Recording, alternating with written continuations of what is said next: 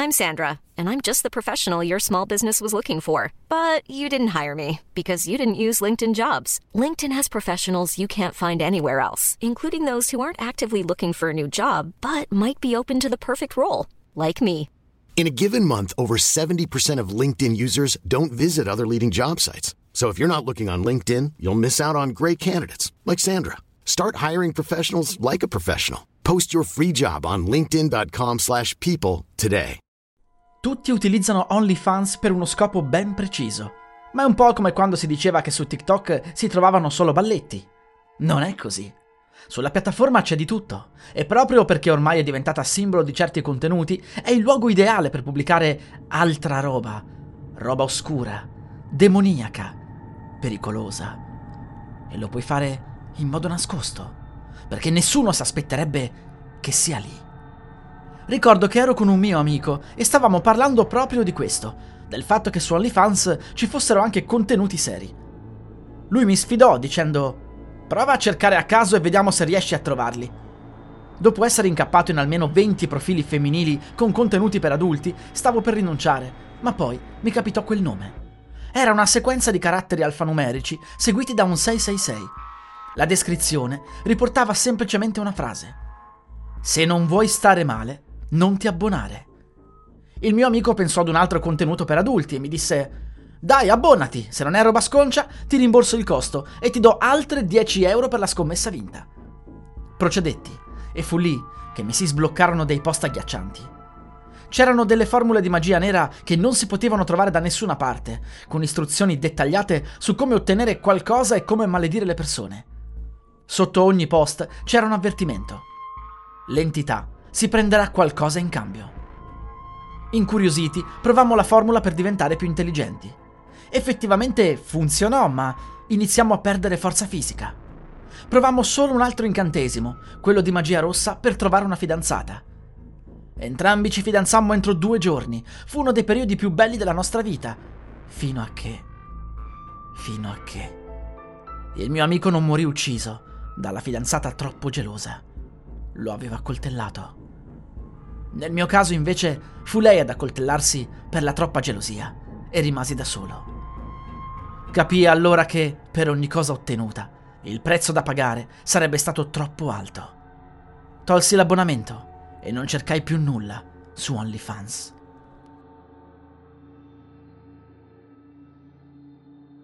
Incuriosita dal successo delle mie amiche, decisi di aprire un OnlyFans mostrandomi in costume. Niente di sconcio, alla fine non serviva per avere un po' di successo, si basava tutto sulla giusta promozione dei contenuti. Non ci misi molto a fare i primi soldi, ma con il tempo arrivarono i primi messaggi strani. In particolare c'era una persona che si era messa ad analizzare tutte le foto dove si vedeva una finestra o una scena all'aperto. Voleva capire dove abitassi. Voleva venirmi a trovare. Mi spaventai molto, ma pensai che fosse impossibile riuscire ad identificare la zona. Una notte mi avvicinai alla finestra per abbassare la tapparella e vidi un tizio in strada sotto un lampione con il tablet in mano.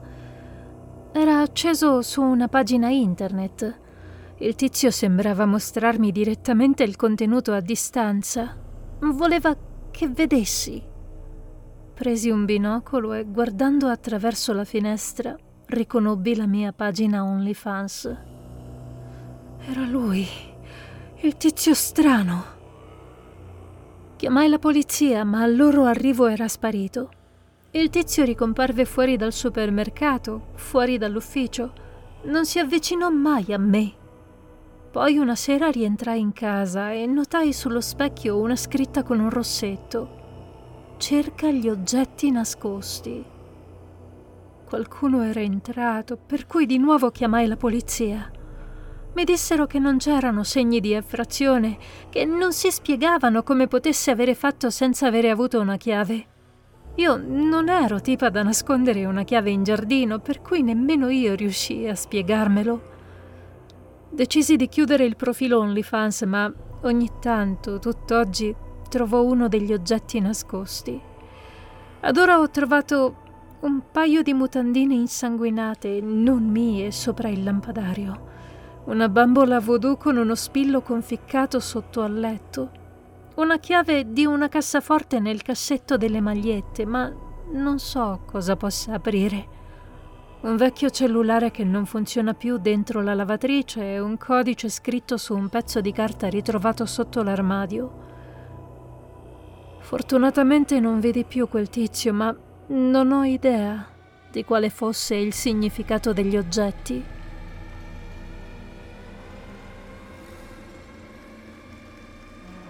C'era un tempo in cui amavo l'Urbex, un tempo in cui mi piaceva esplorare case abbandonate. Poi entrai in quel gruppo che di Urbex aveva ben poco. Entravano in case praticamente abitate fino all'ultimo giorno, era praticamente violazione di domicilio. Anzi, togliamo il praticamente.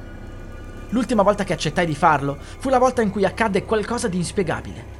Eravamo entrati da una finestra. La casa non aveva nulla di abbandonato.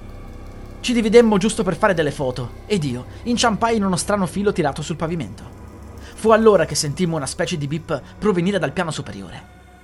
Pensammo ad una specie di allarme inizialmente, ma non poteva essere questo.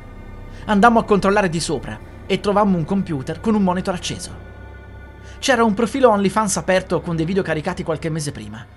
Come faceva il computer ad essere acceso? Ma presto ci saremmo concentrati su un altro dettaglio ancora più inquietante.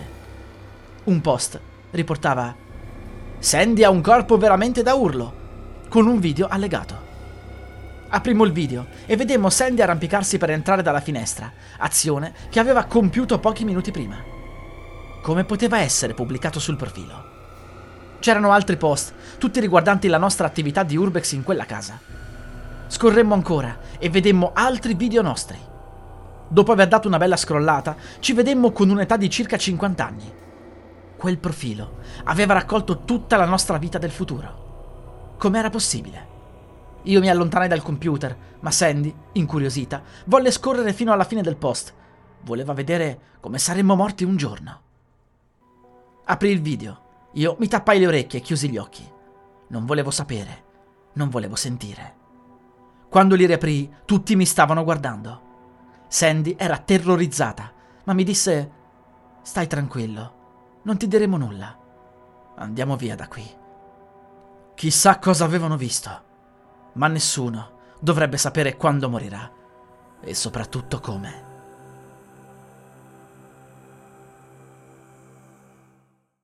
Vacanze in Sicilia o in Sardegna. Con i traghetti GNV viaggi in relax, porti tutto quello che vuoi e ottieni super vantaggi. Col nuovo programma Fedeltà MyGNV accumuli punti viaggiando, ricevi un cashback del 20% e tanti sconti a bordo. Non c'è modo più conveniente per andare in vacanza. Scopri i dettagli su gnv.it.